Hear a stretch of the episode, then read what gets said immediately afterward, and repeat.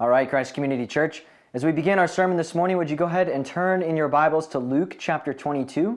This morning we are picking up in verse 31, and we're going to press on all the way through verse 65.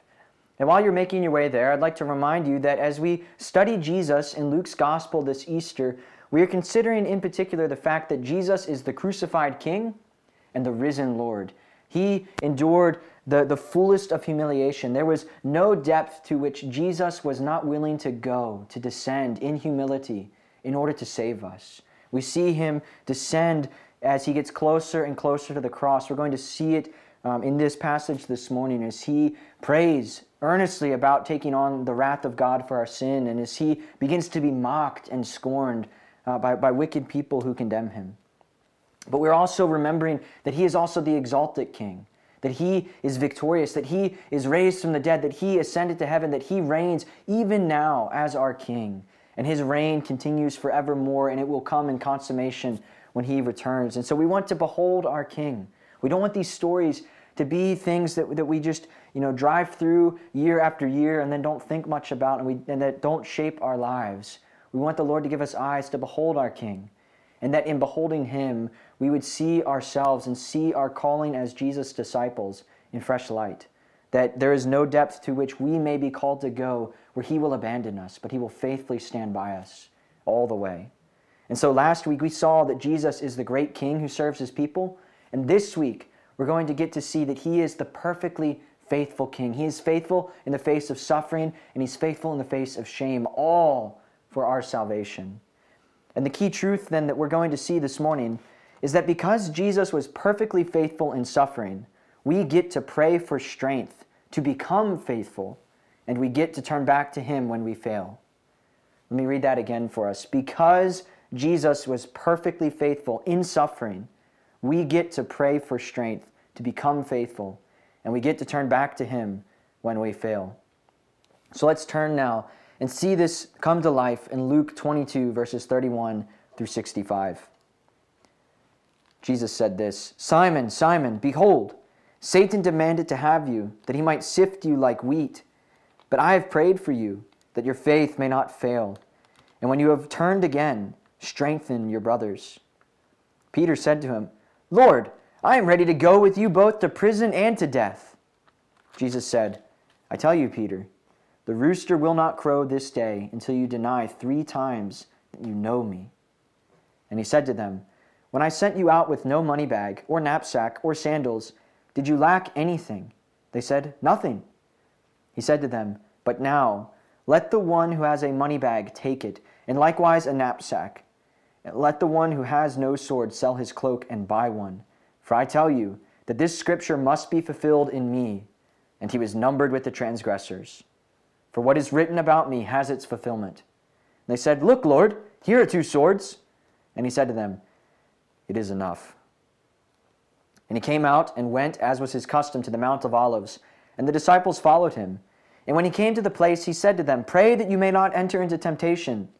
And he withdrew, and from them about a stone's throw, and knelt down and prayed, saying, Father, if you are willing, remove this cup from me. Nevertheless, not my will, but yours be done.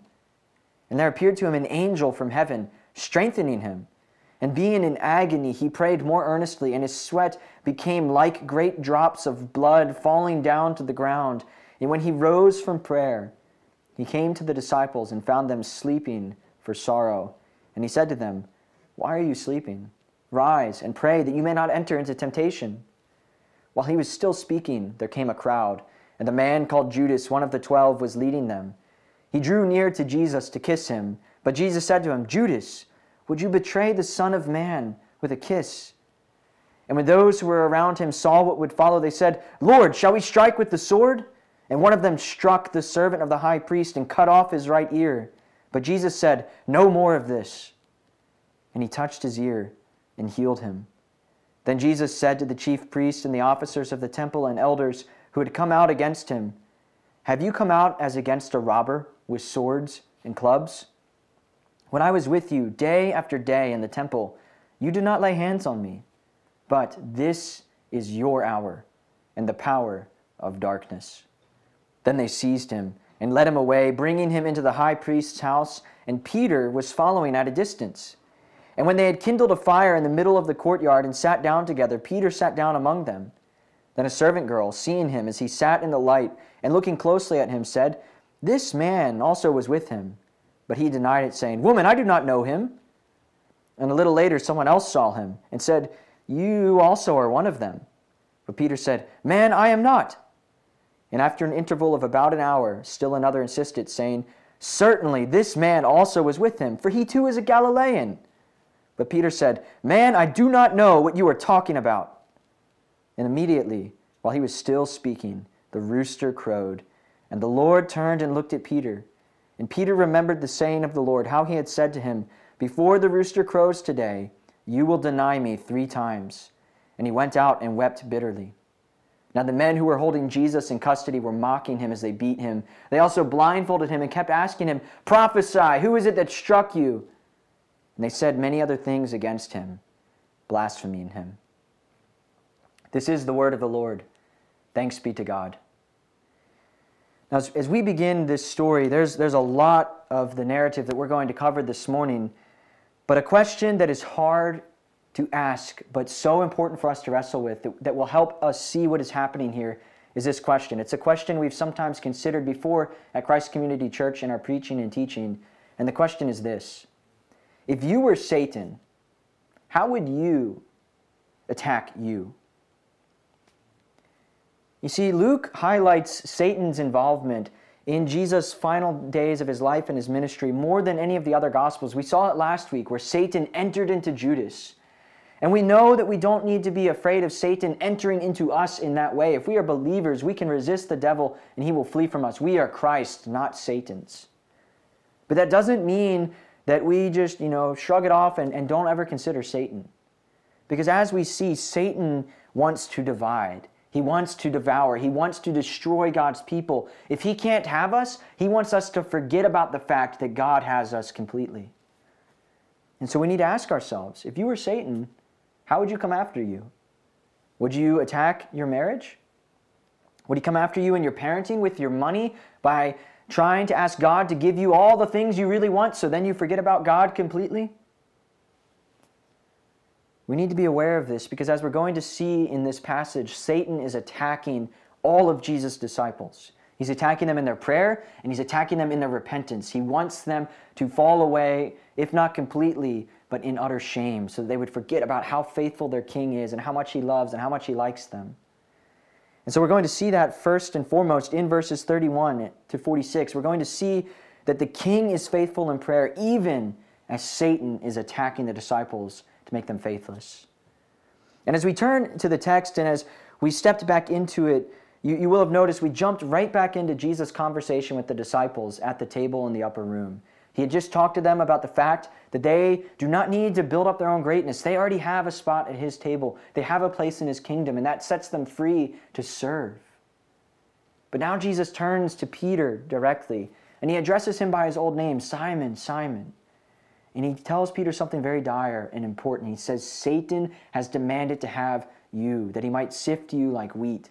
And the you there is really a y'all. It's a plural you. Satan is demanding not just Peter, but all other 11 disciples other than Judas. Satan's greedy. He's gotten Judas. He wants to get them all. And yet Jesus tells Peter, He says, But I have prayed for you. I have prayed that your faith may not fail. And then when you return, that you could strengthen your brothers. Because Jesus knows what's happening. Jesus knows Satan. He has seen Satan do this before. It's what we saw Satan do to Job in the book of Job, chapters 1 and 2. He says to God, Job only likes you because you've gone easy on him. You've given him lots of great stuff and a nice life. Let me at him. He'll curse you to your face. And now Satan's saying to Jesus, Your disciples, they're with you for the free bread. They're with you because they think it makes them get lots of recognition. They think it's going to make them be liked by people. They think they're going to get a crown placed on their head. But man, if you let me at them for five minutes, they'll all fold. They'll be like chaff in the breeze. There's no substance. They're phonies. I'll prove it. and things look pretty good for Satan at first. Because notice how Peter responds to what Jesus tells him. Peter says, Lord, I'm ready to go with you to prison and to death. Peter is underestimating Satan's attack and he is overestimating his own ability. In his pride, he says, Satan can't touch me. I'm Peter. I've been with you. I figured out that you were the Christ before the rest of these guys. They may fall away. I'm not going to. I am with you, Jesus. And yet, notice what else happens here.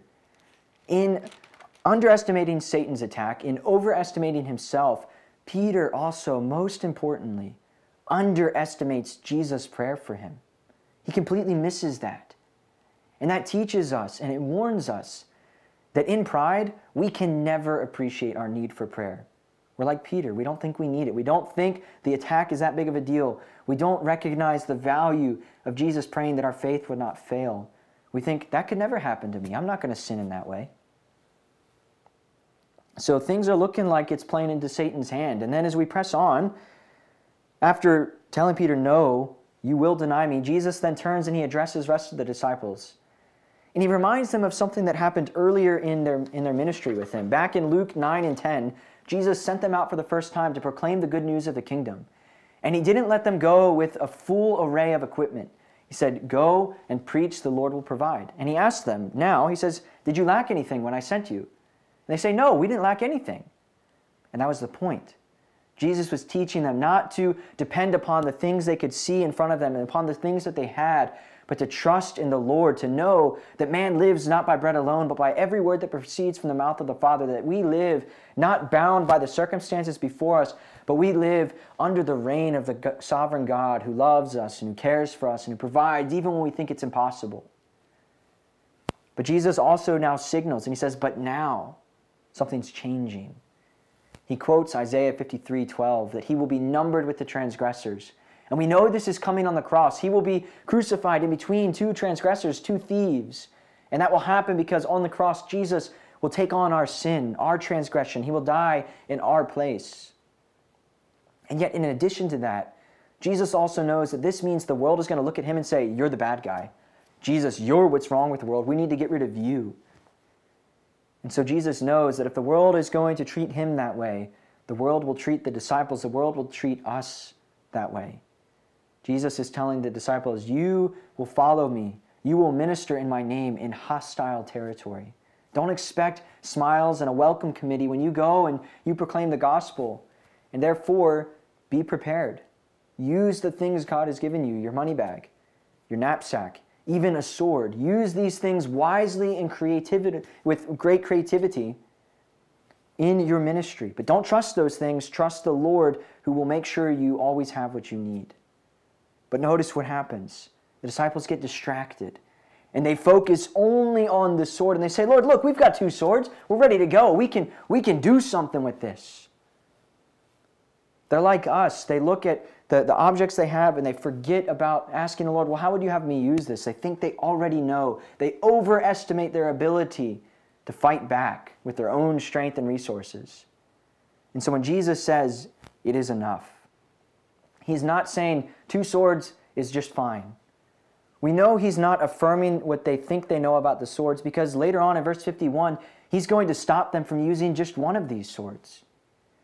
What Jesus is saying is it, it's enough of this conversation. You don't understand yet, but you will in time. He's not going to let them continue to talk about power and swords and violence. He's going to instead point them to his own example to continue to teach them where their real preparation lies. The church does not build itself up through the sword or violence. We build ourselves up in prayer, which is exactly where we see Jesus go. Because he finishes the conversation there, it ends. The disciples aren't getting it. Satan looks like he's winning. So what does Jesus do? He takes them to the Mount of Olives. Luke doesn't mention the exact place, he just says, and when they came to the place, but we know from the other Gospels, this is the Garden of Gethsemane. And Jesus tells the disciples, in their next lesson, the next thing they need to know, he says, pray. Pray that you would not enter into temptation. And then Jesus practices exactly what he just preached. And he goes a stone's throw away and he prays. And in this prayer, especially in verse 42, we see Jesus is praying about the cup. He's asking God if there's any way for this cup to be removed from him. And this is not the cup of God's blessing. This is the cup of God's awesome and just wrath. It is the cup we heard about this morning in Psalm 75. It's the cup we heard about in Isaiah 51. Notice that in Isaiah 51, our assurance of pardon, the cup was in Israel's hands, but the Lord took it away from them. and put it into the hands of their enemies. They were spared the fullness of his wrath. And yet now we see where the cup goes ultimately. It's going into Jesus' hands. And one drop of this cup, one just ounce of God's wrath is enough to destroy any of us. And we deserve it. We deserve God's wrath because of our sins. But Jesus doesn't. And that's why he's praying this. You could look at this and wonder wait a minute. Why is Jesus asking for God to take the cup from him? Doesn't he want to save us? Isn't he, you know, going through his state of humiliation? Isn't there no depth to which he won't go? What's happening? Well, what's happening is that Jesus is perfect. He is sinless. He is wholly righteous, which means he more than any of us knows what it's going to cost him to drink this cup in full for us. You see, only an arrogant or a sinful or an unrighteous person could look at this cup and say, ah, it's probably not so bad. Our sin blinds us to the weight of God's wrath, but Jesus sees it in full. And so he asks, Is there any other way? But not my will, but your will be done. And notice how God responds to this prayer. He sends an angel.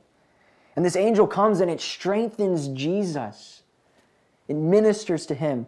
And notice what happens. The, the strength of the angel doesn't turn Jesus into some sort of superman who is now above suffering and doesn't experience the agony and the dread at the thought of experiencing God's wrath on the cross. Instead, now in agony, he prays even more earnestly. The, the angel strengthens him so he can pray more.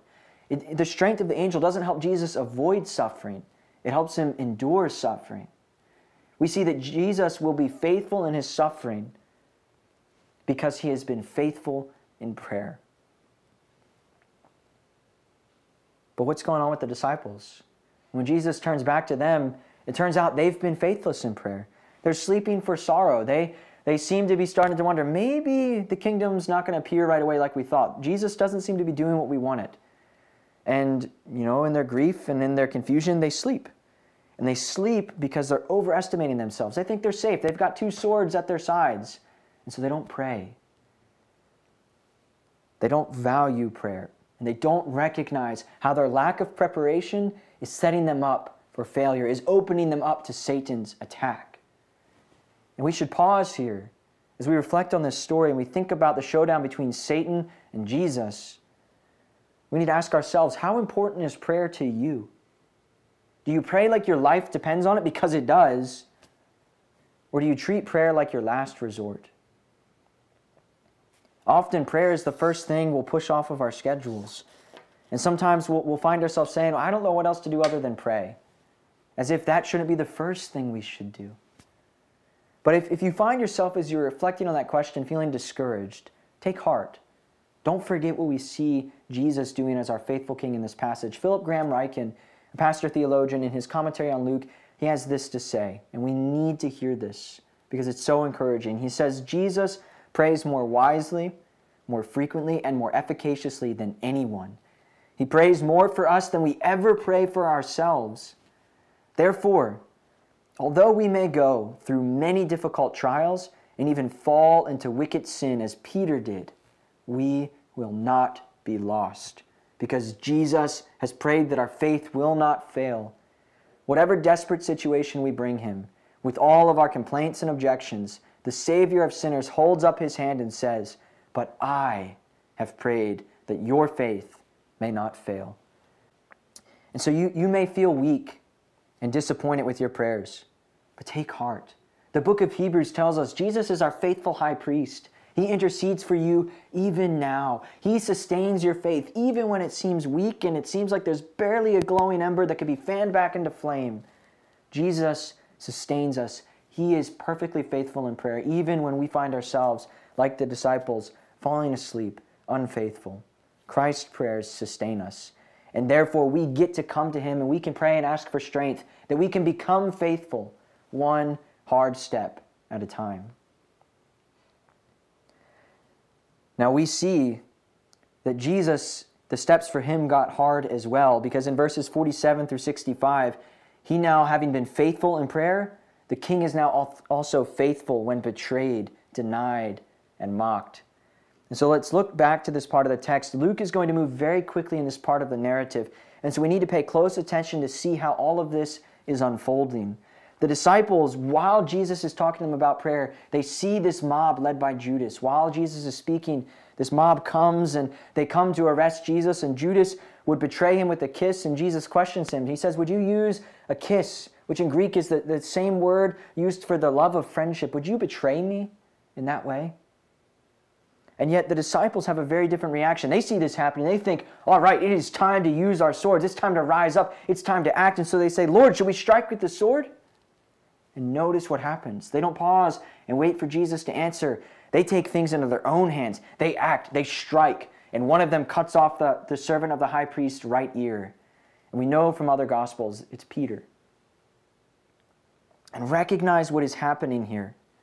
They were not ready in prayer for this moment. And so they acted in haste. They acted in presumption. They acted in the name of the Lord. They thought they were doing Jesus a favor here, but notice their prayerless action winds up backfiring him by unleashing bloodshed and violence here.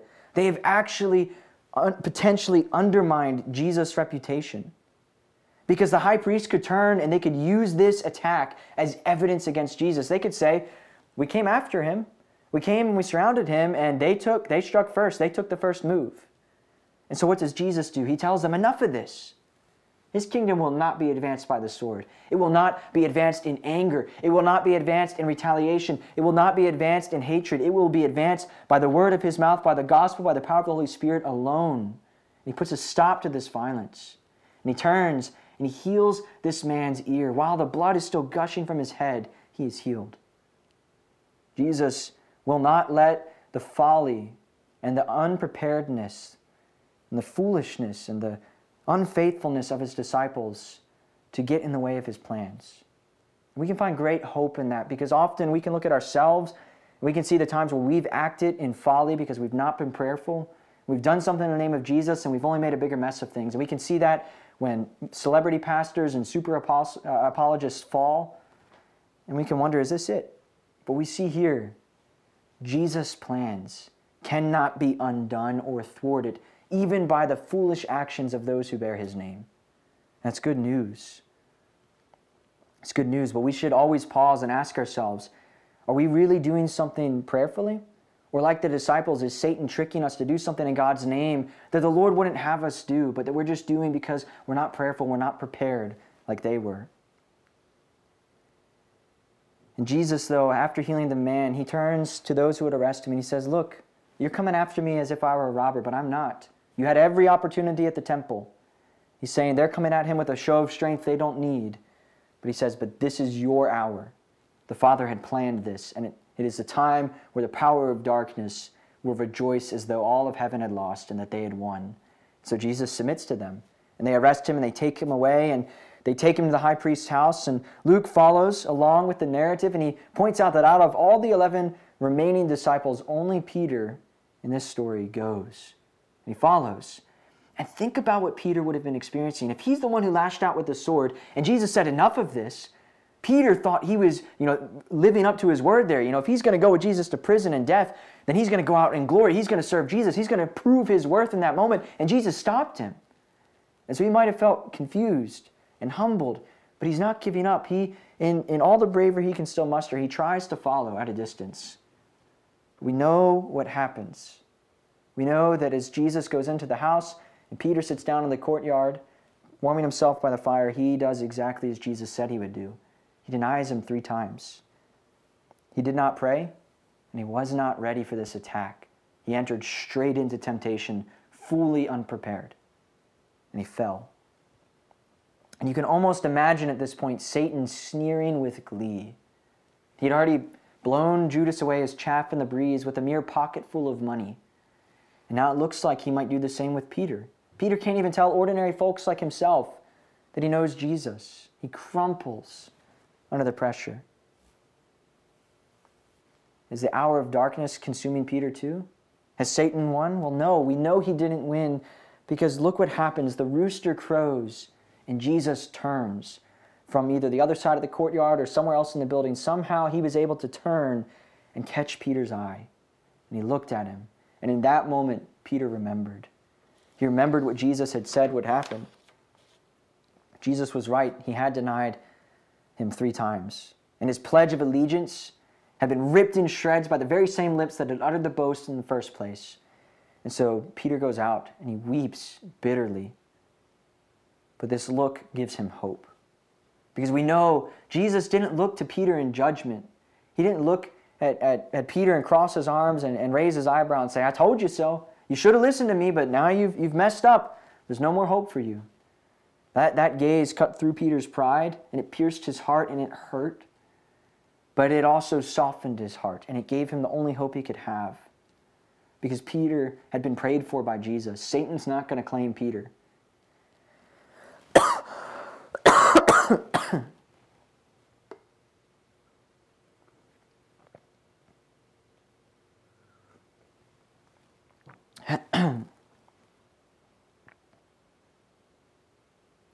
Peter belongs to Jesus. Jesus has prayed for him. And so, this is a look that's meant to draw Peter back to Jesus over time. These tears will be bittersweet tears that water the seeds of repentance that Jesus had planted in Peter's heart. He will get to come back. Jesus did not make Peter feel ashamed for his sin, but he laid open the door for him to return.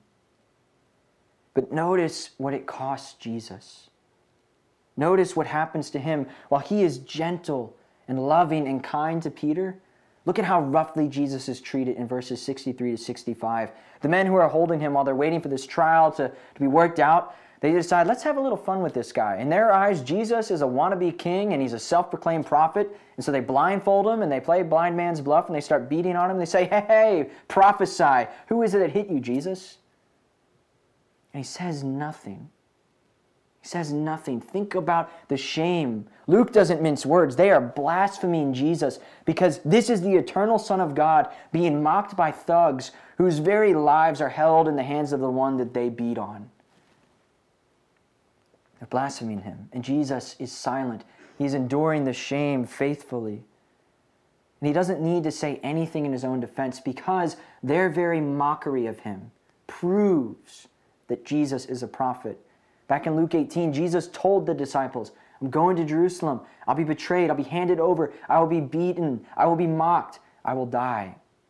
And it is happening here. He is the perfect prophet. As we saw, where he foretold what would happen with the donkey, where he foretold what would happen with finding the upper room for the Passover, where he foretold what would happen with Peter, he foretold what would happen here as well.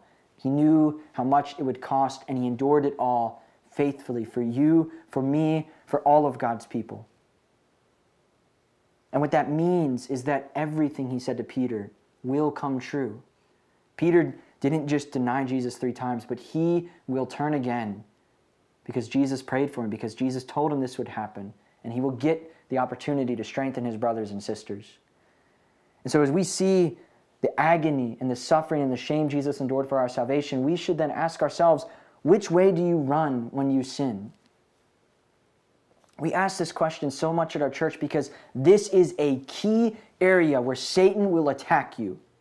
When you sin, he will want you to weep, not the bittersweet tears of repentance, but the bitter tears of despair. He will want you to feel alone in your sin. He will want you to think that Jesus would treat you the way these thugs treated him, make you feel bad for your sin, make fun of you. Because we know that unlike Jesus, we're guilty. We have reason to feel ashamed. And Satan wants to blind our eyes so that we would never run back to Jesus. But we need to remember. We need to remember who He is. We need to remember that there's love in His eyes when He looks upon His people, that His grace is bigger than our sin, and that we can turn back. We can turn back. There is no sin that can snatch us from His hands. There is nothing that, that He cannot mend in us. Don't let Satan beat you here in your repentance, but turn back and recognize that, as with Peter, there's a hope for you. A hope not just for your redemption from your sin, but a hope that your life has a purpose in Jesus' hands. Jesus will faithfully use you as you become more faithful as a follower of Him to strengthen others. Our own time of repentance can then, in turn, be used to strengthen our brothers and sisters. We can encourage them. We can love them when we see them drifting into sin or when we see them shrinking in despair. We can say, I've been there. But Jesus is better. He is faithful. Turn back to him. Let's go there together. And so, this is what Luke 22 31 through 65 teaches us. It teaches us that we get to pray for strength so we can become faithful because Jesus has faithfully prayed for us. We're growing.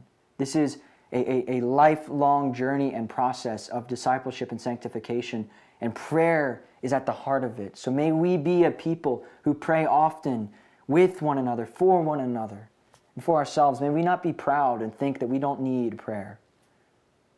And also, we learn that we get to return to Christ when we fail every time, every time without exception, because Jesus faithfully endured the wrath. He drank the cup to the bottom, and he endured the shame and the guilt on the cross that we deserve. And so we can come back to him knowing that he will deal lovingly with us. And as we close, hear these words from Peter. We know that Peter will come running to the empty tomb in Luke 24. We'll hear that on Easter. We know how Peter's story sh- shapes out. But hear these words from chapter 5 of his first letter. And, and consider this Lord's Day, meditate on all the connections, all the ways we can tell that Peter's experiences here, his failures, were not fruitless, but that the faithful king bore fruit even from these dark moments in Peter's life, and that his words now strengthen me and you as well today. So hear what he has to say. He says, Humble yourselves, therefore, under the mighty hand of God so that at the proper time he may exalt you, casting all your anxieties on him because he cares for you. Be sober minded, be watchful. Your adversary, the devil, prowls around like a roaring lion, seeking someone to devour. Resist him, firm in your faith, knowing that the same kinds of suffering are being experienced by your brotherhood throughout the world. And after you, after you have suffered a little while, the God of all grace, who has called you to his eternal glory in Christ, will himself restore, confirm, strengthen, and establish you. Amen. Would you pray with me? Lord Jesus, we thank you that you are the faithful King. You were faithful in prayer. You were faithful in your suffering as you drank the cup of God's wrath, um, every drop of it. And you endured the shame. You endured, endured the ridicule and the mockery that, that we deserve in our sin. But you stood in our place because you loved us. Lord, we confess that we're so often like your disciples in this story. We too underestimate Satan. We overestimate ourselves. We get distracted and look to things and overestimate our ability to use those things in our own wisdom rather than being consistent and faithful in prayer and asking you, What would you have us do, Lord? How are you shaping us? But Lord, may, that, may we not just resign ourselves and say, well, we're not good at praying, but grow us, Lord. Grow us in prayer, through prayer. Help us to become disciples in a church that, that, that, that's very life is, is centered upon prayer. And Lord, I pray and ask that you would be with each and every one of us. May we be very quick to run back to you when we sin. Lord, may we not believe the lies of Satan here. May we never believe the lie and, and sink into the despair, thinking that there is some way where we could sin so big that you would turn away in frustration. But help us to remember you look to us in your grace and your mercy and your love, and you, you bid us to come back. And you bring us back not to mock us, but to mend us and to use us fruitfully in the service of your kingdom, in your church. Lord, I pray that you would use our church. Help us to love one another well, to see when, when brothers or sisters need us to come around them, to love them well when they are struggling in sin, that we may all, that we may all live under the beautiful reign of your grace as our King. And we pray this in your name. Amen.